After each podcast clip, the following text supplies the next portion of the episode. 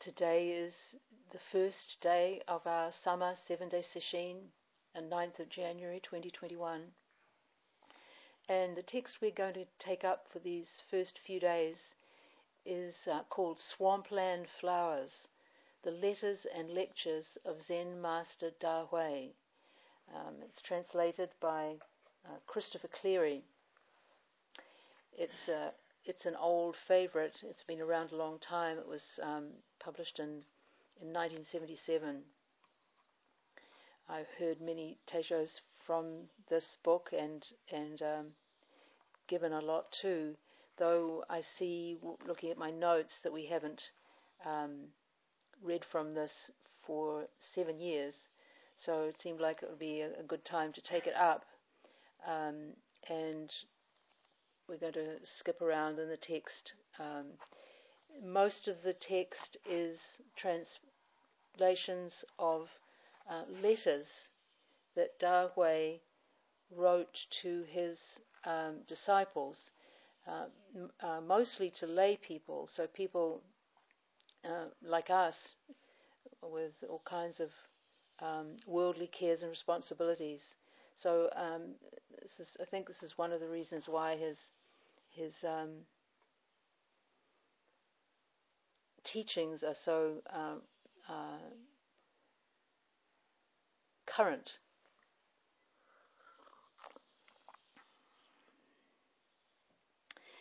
And of course, the other thing about teachings being current is um, that that he's addressing our, our, deepest aspirations, our deepest questions, and um, of course, these these um, are universal things, so they they don't um, um, wear out, so to speak. They, they stay relevant. Uh, but before we get into um, Swampland Flowers itself, um, instead of the usual biographical material, straight biographical material, I'm going to uh, read from another book which I ha- haven't finished reading. Um, it's it's reasonably new. Um, uh, see when is it published? Just yeah, just uh, 2019, and um, it's it's called The Circle of the Way. Um, it's by Barbara O'Brien, who's, who's a Zen student. Um, it's a it's a history of Zen from the time of the Buddha up until now, and um, what I can say about it so far is it's very it's very accessible. Um, having been exposed to a lot of the history um, over the years, it's it's um, good to have a, a text that's kind of draws it all together and give it gives it some shape, and um, and it's very readable, very easy to read.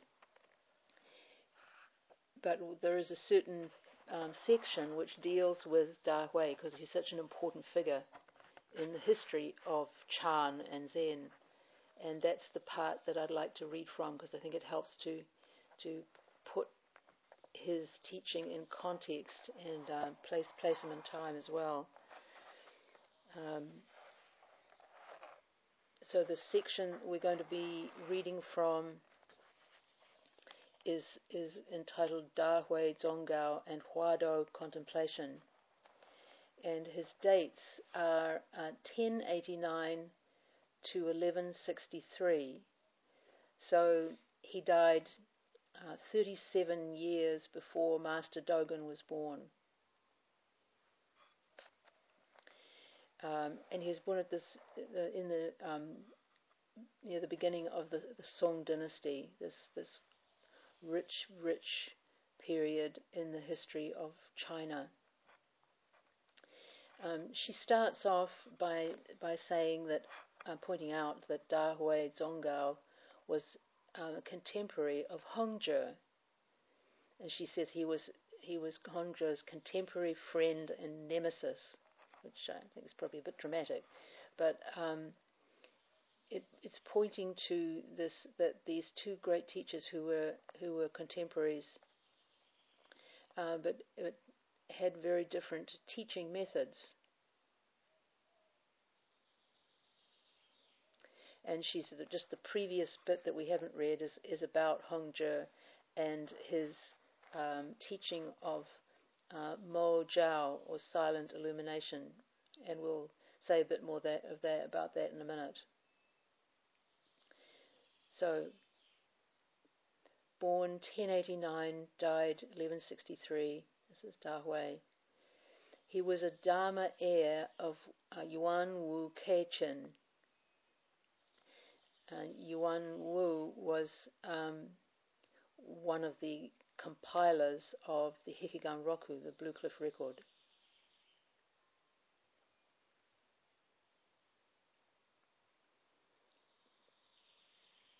At, at one in that regard, at one point, Da Hui actually burned the Hekigan Roku because he felt that it was unhelpful to, to people's um, training.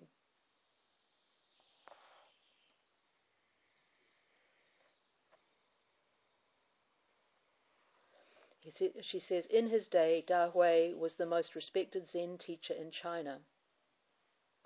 He received the title Great Master Buddha's Son, it's S-U-N, from a high government official while he was only in his 30s, and like Hongzhou, Hongzhou he devo- devoted, um, a, he had a devoted following among the literati, the, the people of, uh, the cultured people of the time.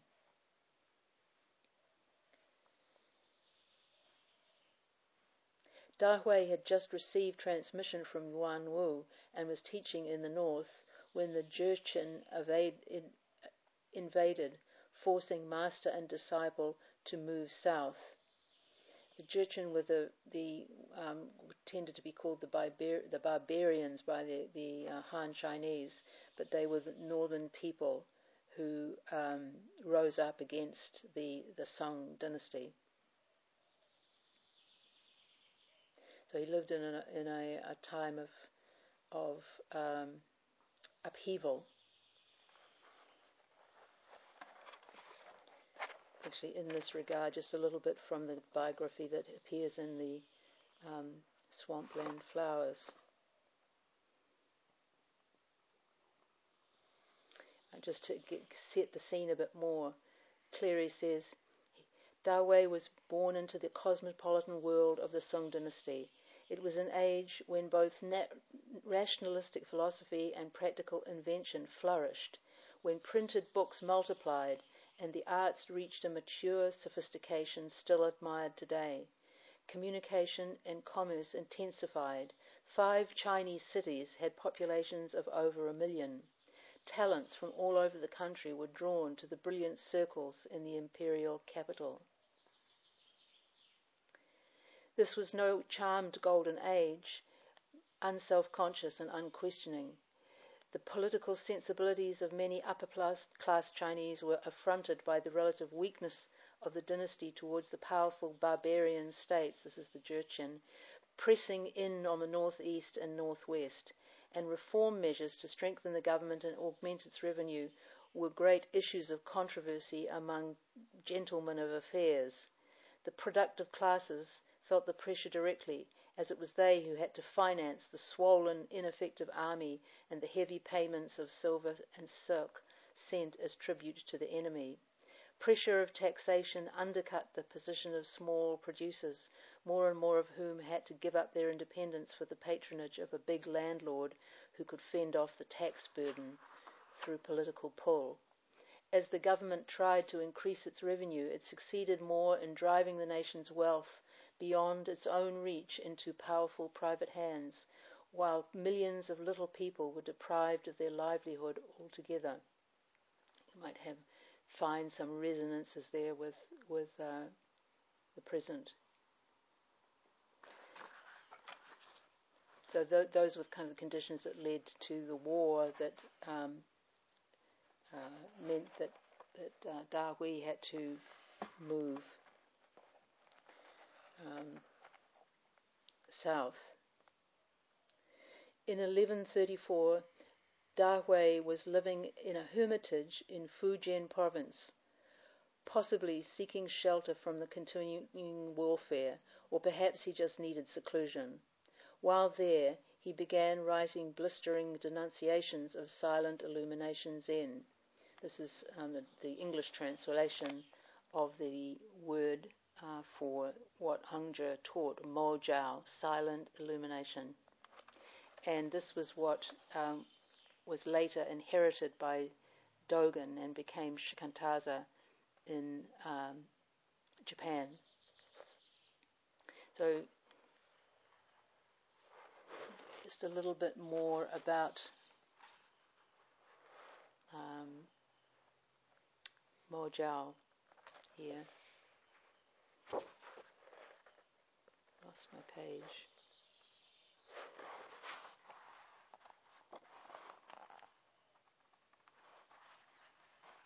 Yeah.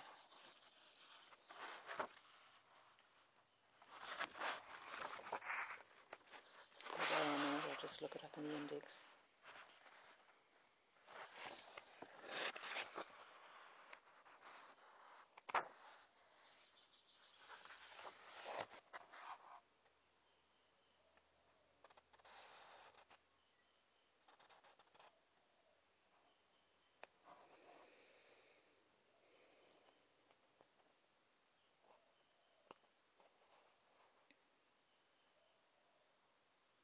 There we are.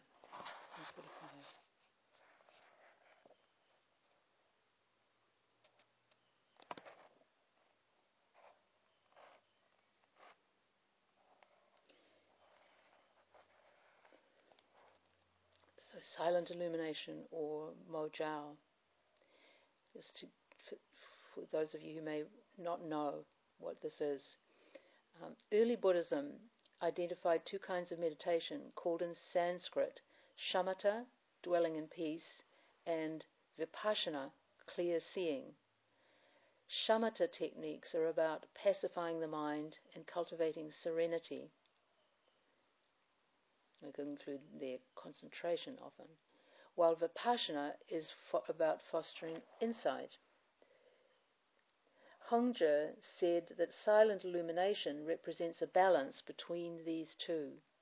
In his guidepost of silent illumination, he wrote that if illumination neglects serenity, aggressiveness appears, and if serenity neglects illumination, murkiness leads to wasted Dharma. Mojiao's Chan, then, is about entering a serene illumination. O'Brien says, but illumination of what? Generally, meditation, Buddhist and non Buddhist, focuses on something. The something might be an image, a visualization, a phrase, a sound, one's breath, the Buddha, something. But in Mo Chan, one maintains awareness of the entire present experience. In this way, Hongzhi said, discriminating habits of mind fall away, including thoughts of achievement or merit. Even distinctions between in here, meaning inside us, and out there, meaning um, in the environment, disappear. Although this illumination is called silence, this is not the silence of a sensory deprivation tank. It is instead a profound openness, open inside and outside. Awareness of the entire present experience includes sounds, smells, and sights, experienced without attachments or judgments. Everywhere sense faculties and objects both just happen, Hongzhi wrote when you reach the truth without middle or edge, cutting off before and after, then you realize one wholeness. It's just a um,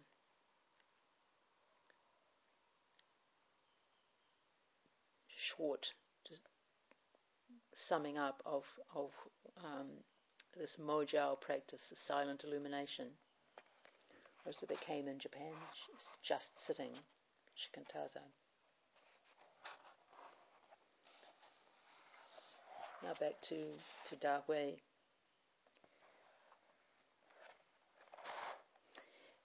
In brief, Da Hui saw Mo Zhao Chan as too passive and not conducive to realizing enlightenment.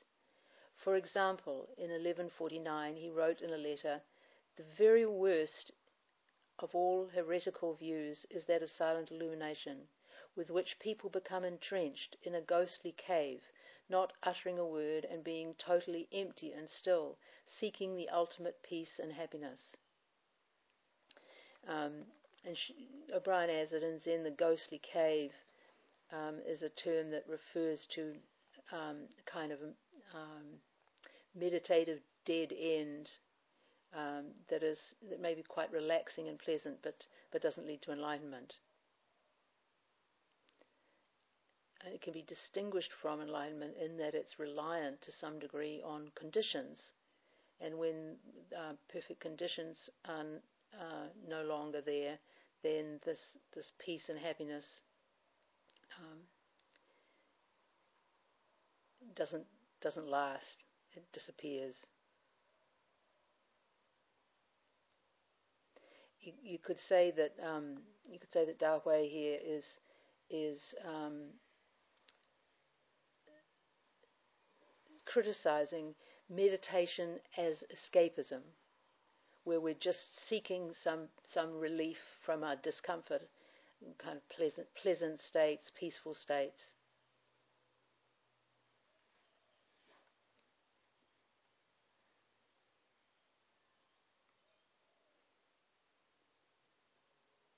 Da Hui um, wrote that practitioners of, of silent illumination did not appreciate the distinction between inherent and actualized enlightenment. This is something that is taught in in um, a, a, text, a Chinese Chan text called Awakening of Faith. That yes, we're all inherently enlightened. This is this is the a fundamental teaching going all the way back to the Buddha's um, enlightenment and what he said at that point.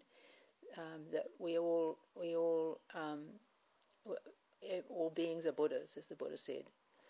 Um, but this has to be actualized. It has to be uh, made real. So not just glimpsed, not just understood, but um, brought into our in the, to the very fiber of our being. Da Hui wrote, If everything is enlightenment, how could there be delusion? And if you say there is no delusion, how could it be that old Shakyamuni suddenly was awakened when the morning star appeared, and he understood that his own essential nature had existed from the very beginning? Therefore, it is said that with the actualization of enlightenment, one merges with the inherent enlightenment. So, these two ways of viewing enlightenment. Um, at a certain point, 11, 1141, Da Hui was um, forced to disrobe and sent into exile in Hunan province. Um, as often with these far distant times, what actually happened was pretty murky. But it's possibly that he was had a close association. One, perhaps one of his students was um, a member of a group that opposed um, the government's policies towards the the um, uh, so-called barbarians, the the um, Jin dynasty, or it possibly could be that his his polemical criticisms of other um, Buddhist practitioners annoyed the emperor, and and he was sent into into um, exile to uh, shut him up. Not, it's not clear. But while he was in um, exile, he continued to teach, teach and write uh, prolifically, and to um, speak out at times um, about um, silent illumination practice. In 1155, Da Hui was forgiven by the emperor, and the following year he became abbot of a temple at Mount Ayuwang in Zhejiang, which was very near to Hongzhi's Tian Tong Monastery. Uh, when when Richard and I were in China, we we visited these two uh, to ancient uh, seats of Chan, and they were really um, very close. You could, um, you could probably, um, for us, it was just a short taxi ride between the two. Um, but at that at, at Dahui's time, it'd probably be possible to to um, walk there in a day, I would think. Um, so they were they were um, a stone's throw from each other, these two masters. And um, O'Brien writes, despite Dahui's well-known criticisms of silent illumination, the two teachers became friends and res- referred students to each other. In time, Dahui was reassigned to another temple, but shortly before he died, Hongzhi requested in his will that Dahui take charge of his affairs and that would include his, his probably his writings and really um, uh, evidence of the closeness of their relationship. Zen teachers today point to Dahui and Hongzhi's friendship to argue that Dahui was not critical of silent illumination per se. He merely criticized people who weren't doing it right. And I think there's quite a lot in this, especially the evidence that these two um, referred students surely if he really disapproved of this teaching, he wouldn't be sending his, uh, his students to work um, with Hongzhi. There are people who argue um, that that um, he was attacking silent illumination, and it probably depends on your point of view which which um, uh, view you hold. I don't think it's um, uh,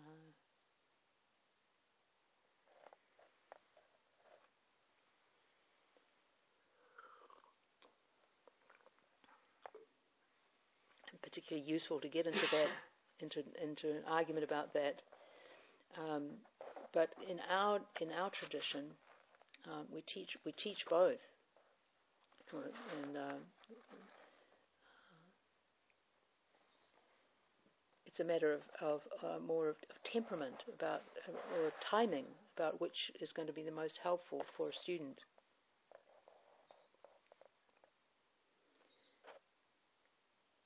Then this um, passage gets on to um,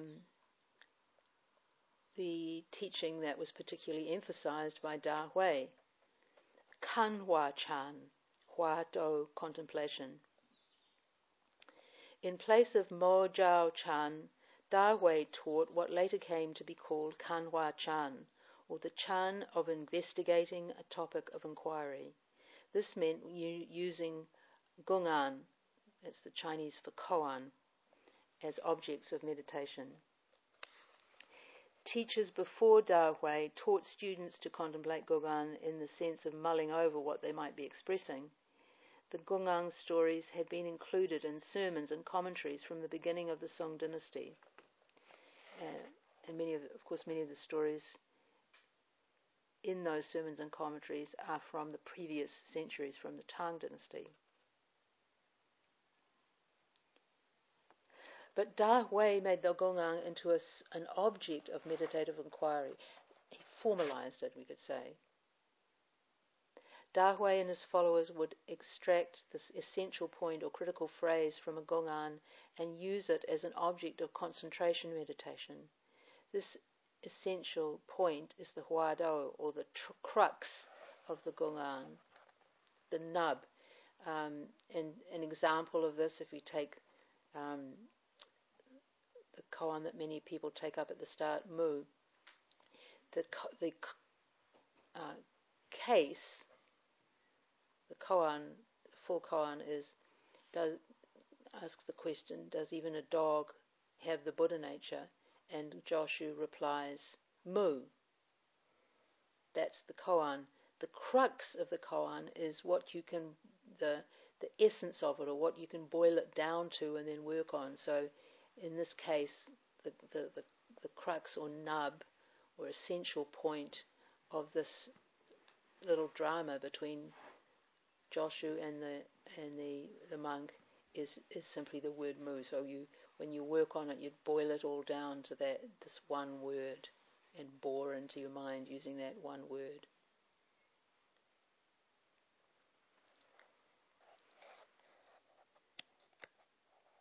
O'Brien points out that in China, often um, a practitioner might work on one huadou for his or her entire life, going deeper and deeper into it. Later, the, the, the tradition that, that um,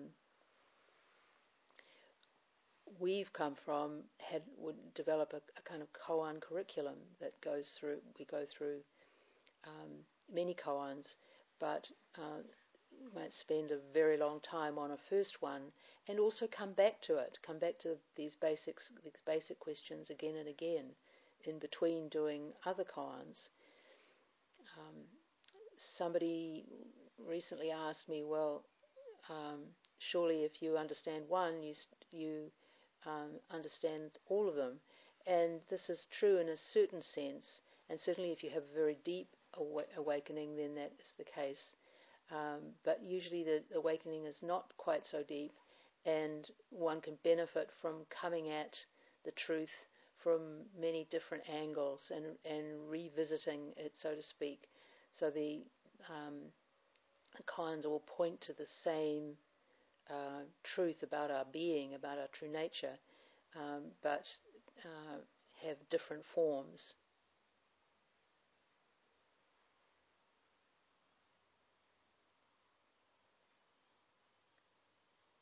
As Da Hui described it, Huadou meditation begins when a Gong'an koan stirs the student's interest, which Da Hui called taste, or wei in Chinese.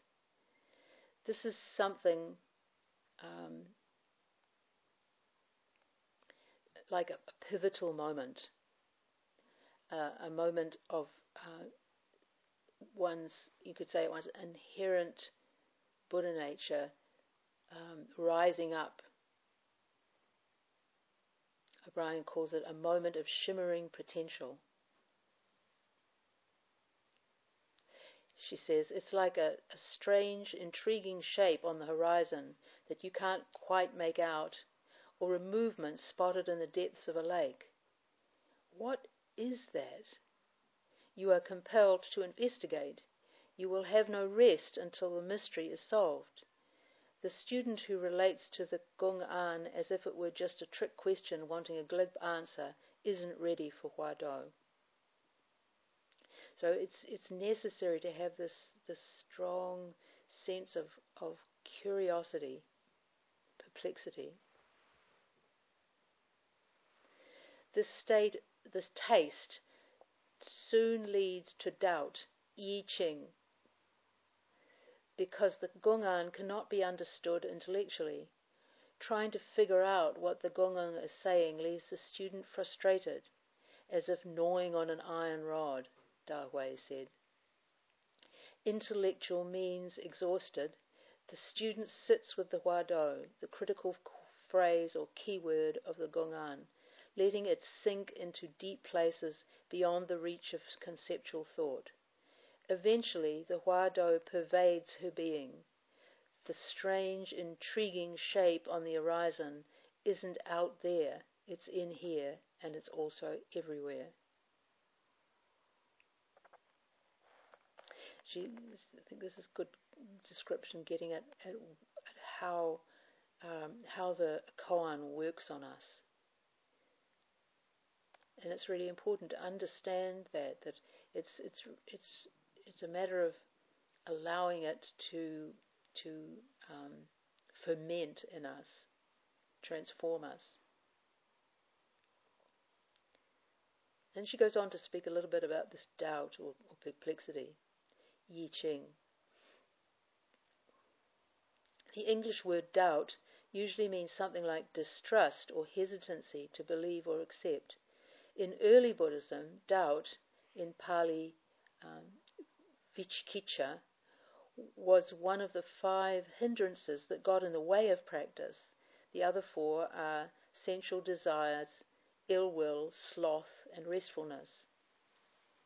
Vicikiccha is sometimes translated skeptical doubt. The Buddha compared uh, a monastic infested with doubt, and other, um, it is skeptical doubt.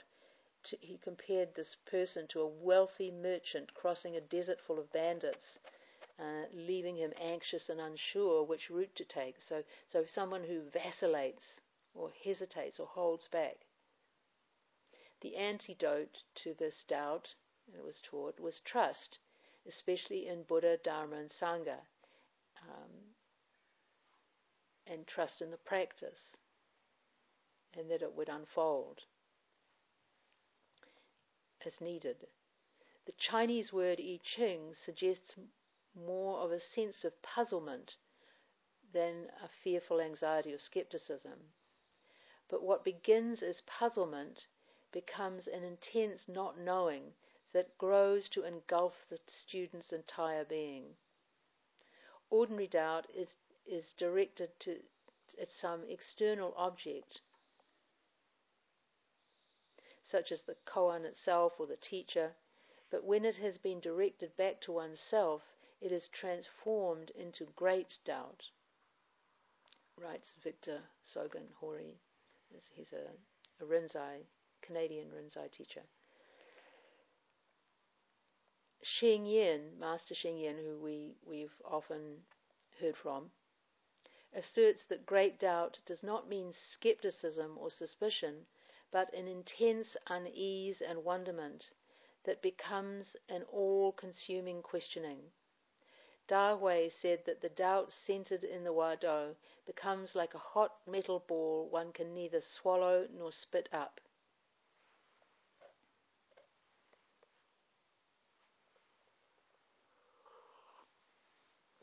might put this might put some people off. But we, I guess, then can't be um, accused of uh, false advertising.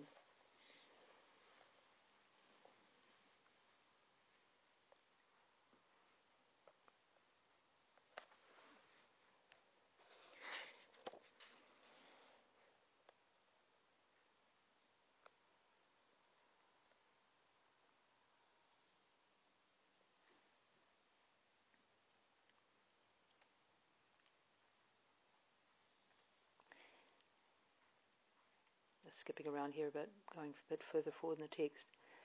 Um, O'Brien says it takes a lot of deal, a great deal of trust. In other words, to to give rise to this this doubt, and this is one of the paradoxes of it. It takes a great deal of trust in the Dharma, in the practice, and so on, to be, to be able to engage in this intense investigation. To return to the Buddha's analogy of a rich merchant crossing the desert, if the merchant is filled with great doubt, he's not frozen with vicikiccha and looking over his shoulder for bandits. He's fearlessly questioning the nature of his own existence. So a different kind of state. Common Chan Huatou includes uh, such questions as what was my original face before I was born? Uh, or who is dragging this corpse around? What is this? And, and then she says, and then of course there's the one about the dog. Zhao Zhou's dog, the great Wu. Um, throughout this text, um, Wu is used for mu, but I'm going to try and replace it with mu since that's the, the term that we're more familiar with, the Japanized version of the Chinese.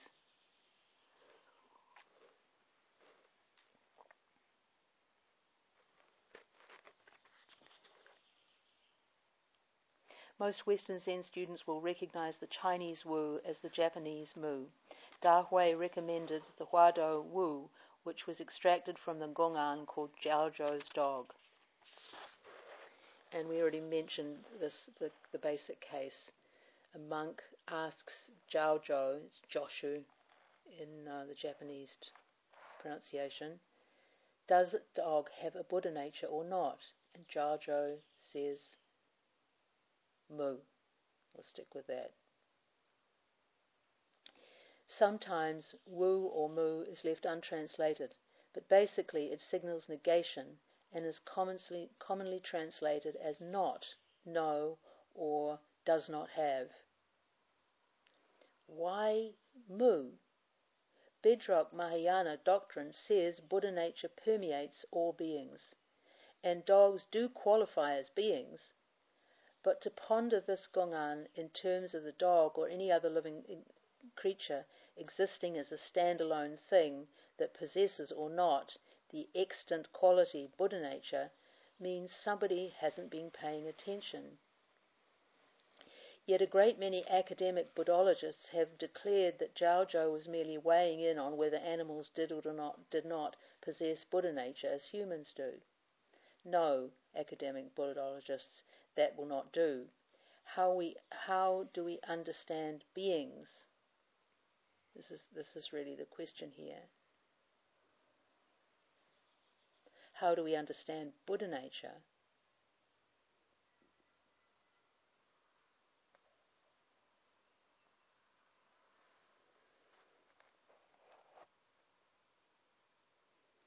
She says the question presented in Zhao Zhou's dog isn't so much about a doctrine of Buddha nature it is, as it is about the nature of being. Nature of being. The mystery of being alive. How is it that there is something rather than nothing? And what is the nature of that something? What is, is our own nature? Da Hui said that Mu is a knife to sunder the doubting mind of birth and death. Don't hold on to, the, to birth and death and the Buddha path as existent, he said. Do not deny them as non existent. Don't be concerned with awakening or not awakening. Make no distinctions. Don't objectify anything. Just contemplate Mu put the mind and mu together until the mind has no place to go. And then, suddenly, it's like awakening from a dream, like a lotus flower opening, like parting the clouds and seeing the moon. That's a quote from Da Hui. So we saw, he really kind of drives us into the corner with these instructions. Okay, we can we can understand not to hold birth and death and the Buddha path as existent. That's that's the teaching of emptiness in, in Buddhism. Okay, okay, got that bit. But then he says, do not deny them as non-existent. Don't be concerned about awakening or not awakening. Make no distinctions. Don't objectify anything. The wonderful thing with a koan is that we have a tool with which we can we can we can follow these instructions, put them into practice. But we it involves letting go, go with all of our normal um, kind of problem solving techniques. As is explained repeatedly in Zen commentaries and Dharma talks, language cannot be relied on. Language is built on conceptualization, especially as we now know through evolutionary biology how the human brain evolved to decipher and navigate reality. It does this by slicing reality into pieces that become nouns and predicates and objects connected by verbs, conjunctions, and prepositions. When we put reality together again, we find ourselves in a place where language no longer functions. Even the Buddha could not describe it. So the old teachers fell back on poetry and illusion. Parting the clouds and seeing the moon is about as close as anyone can get to it. Having had this experience, is the student enlightened? Well, the student already was enlightened. It cannot be emphasized enough that enlightenment is not a quality that some people possess and others do not in many ways, this this first breakthrough that that Da is talking about is not the end of the path, but a kind of beginning. Teachings that seem nonsensical before will begin to clarify. but some haze will remain. This is why Mu has been called the barrier gate. Once through it, there is more to be realized, but insight becomes more possible. Insights, really, insights that that weren't possible before now are possible, but still have to be realized. These opening experiences are called many things, but it's most important to keep in mind that they are not exclusive to Huatou practice or Zen or even Buddhism. Huatou is simply one method that has been found to be effective for bringing them on. Um, the the debates. Um, um, Brian says rivalry, but I think this is again is, is maybe too divisive. The debates about Mozhao Chan and Kanhua Chan continue in some circles. But, she says, uh, many of us who have practiced both can tell you that the methodologies each have strengths and weaknesses. Choosing which is better is an individual matter. Practitioners of both do experience the actualization of enlightenment, and likewise, practitioners of both do run into difficulties. The goal oriented practice of solving koans can cause some to lose sight of Ma Tzu's ordinary mind teaching.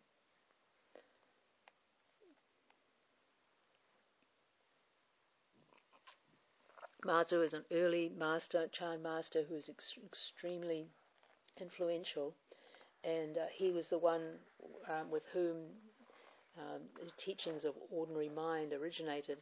Remember, in the um, opening words last night, I talked about a, a young Joshu asking um, Nansen, "What is the way?" and and Nansen said, "Ordinary mind is the way."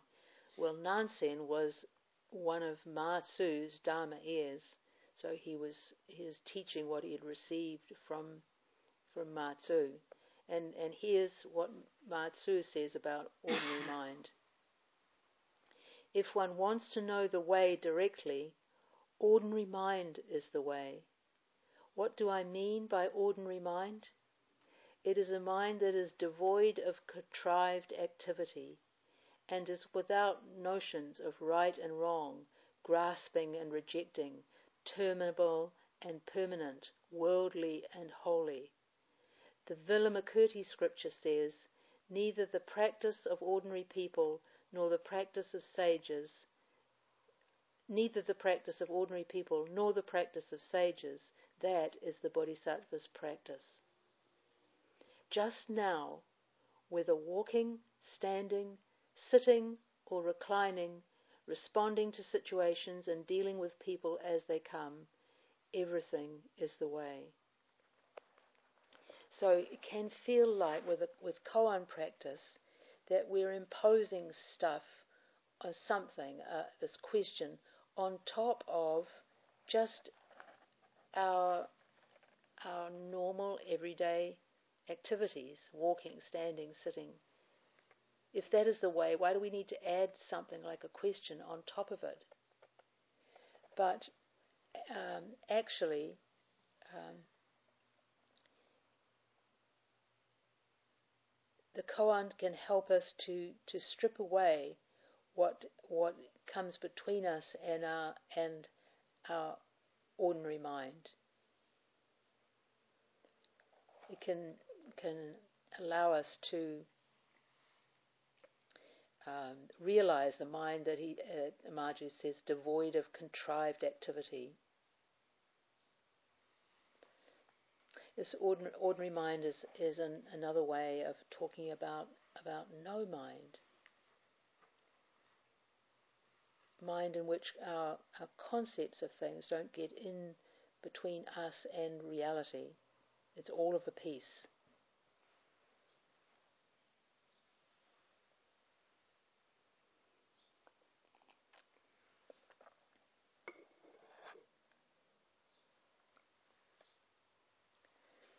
Silent illumination, when not understood, can become nothing but a stress reduction technique. Put another way, a one sided devotion to koan contemplation can become arid, intellectual, and disconnected from reality, writes James Ford. He's a, he's a living Zen teacher. Um, so that's on the one side, koan, how koan contemplation has its limits. And then he says, and a one sided attachment to just sitting practice can slip into torpidity, into a mere quietism. And this is, is, is what Dahui was railing against, and that we should be um, vigilant about in our own practice. To not, on, and on both of these, both not getting into a kind of grim, uh, uh, goal oriented kind of koan practice, or into um, into mere quietism, just getting to a, a um, getting all the conditions right, um, so that we can experience um, just a quiet mind. It's it's that's a good base, but we have to go further than that. So that's our that's a bit of um, background on on Dahui. Now we've still got a little bit little bit of time left, um, so we have time maybe for one one teaching from two teachings from Dahui proper. So we're t- returning back to our, our text, Swampland Flowers.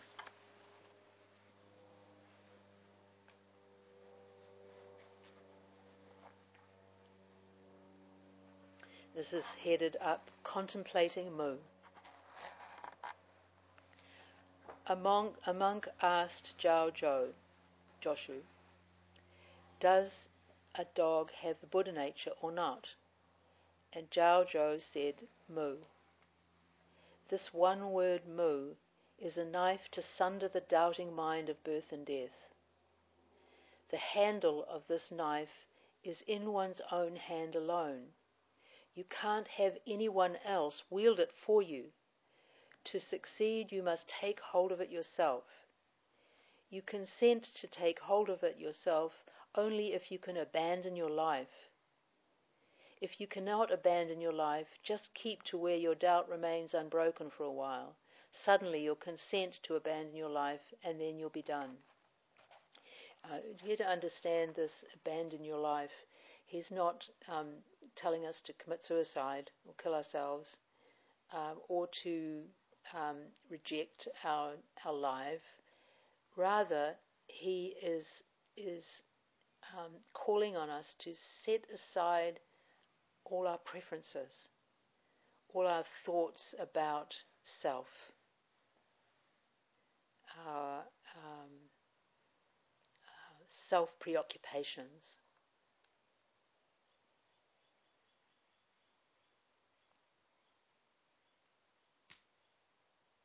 And he says if we if we if we nurture our doubts about birth and death, then we'll at some point um, this this um, willingness to abandon our life will arise because we'll we'll see the futility of of um, holding on to that which is is um, impermanent, unreliable.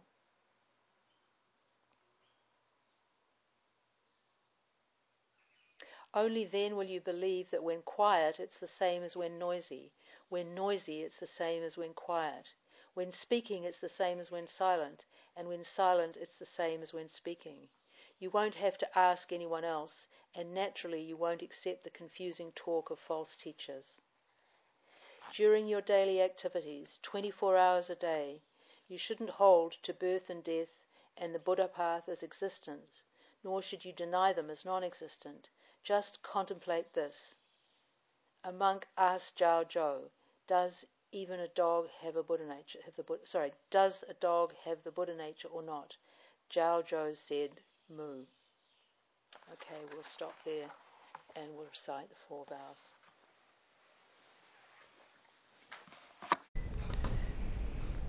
The teaching you have received is offered freely If you would like to make a donation to support the continuation of this podcast service or learn more about practice opportunities at the Auckland Zen Centre, please visit www.aucklandzen.org.nz.